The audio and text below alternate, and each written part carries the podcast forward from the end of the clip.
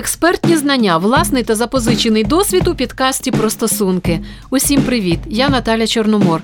Нам знову є про що поговорити, тому що слон знаходиться у кімнаті, займаючи ледь не увесь її простір, а усі роблять вигляд, що його немає. Вірніше ігнорують не слона, а людину, точніше, людину з проблемою, яку вона зараз переживає. Дивно, коли хтось зламає ногу і прийде на роботу у гіпсі, ми на випередки цікавимося, що сталося. А коли у когось зламалося життя через зраду, страшний діагноз, смерть близької людини, ми мовчимо. Чому?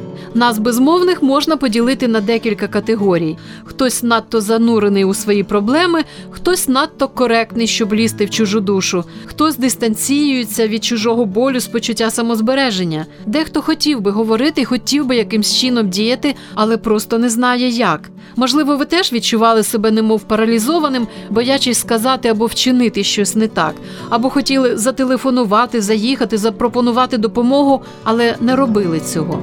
Можливо, не відразу, можливо, не з усіма, можливо, не завжди, але люди, які переживають надскладні ситуації, хочуть і мають потребу про це з кимось говорити. Існують переконливі свідчення того, що розмова про складні події благотворно впливає на стан людини. Я спілкуюся з Надією, дружиною Василя Кондратюка. Насправді унікальне талановите подружжя, відоме і серед світської аудиторії, і в християнському світі. Чотири роки тому Василь через серйозну хворобу пішов життя. Надія, це правда про брак правильних людей поруч в той час. Мені дуже бракувало людей, з якими я можу поговорити про Василя, поговорити про свої почуття, про радість е, якусь, про горе якесь, про переживання, про все, про те, що я хочу жити далі. Про все поговорити, позгадувати про нього, про те, який він був, який він класний був, чи як він мені робив боляче, чи як він мені робив добре. Взагалі про все поговорити. Але дуже мало було людей, які готові були це слухати. Америці є організація Друзі, що співчувають, яка об'єднує людей, що пережили велику втрату. І ось що вони визнають: близька людина знову помирає, якщо ніхто не промовляє її ім'я. Тож як торкатися болісних спогадів, оголених почуттів, щоб допомогти, а не спричинити ще гостріший біль? Ось декілька речей, про які я дізналася, і які допомогли мені виявляти милосердя і участь до людей у таких ситуаціях. Коли людині боляче, їй потрібно знати дві речі: перше, це те, що поруч з нею є той, хто готовий її підтримати. І друге, що почуття, які вона відчуває, є нормальними.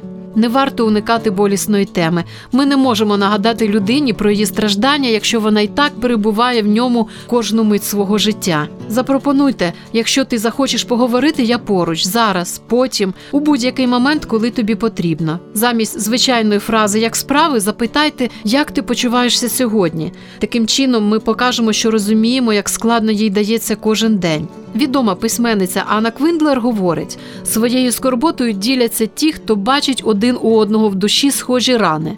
Напевне, найціннішою є підтримка тих, хто пережив подібне, але не завжди такі люди є поруч. Ми можемо ними стати. Фінансові труднощі, загроза розлучення, залежність, насилля, хвороба, смерть усе, що нагадує нам про можливість втрати, може змусити нас мовчати. Мої друзі створюють листівки емпатії. Одна з них поки що найбільш затребувана. Мені дійсно шкода, що я не був поруч. Я просто не знав, що сказати.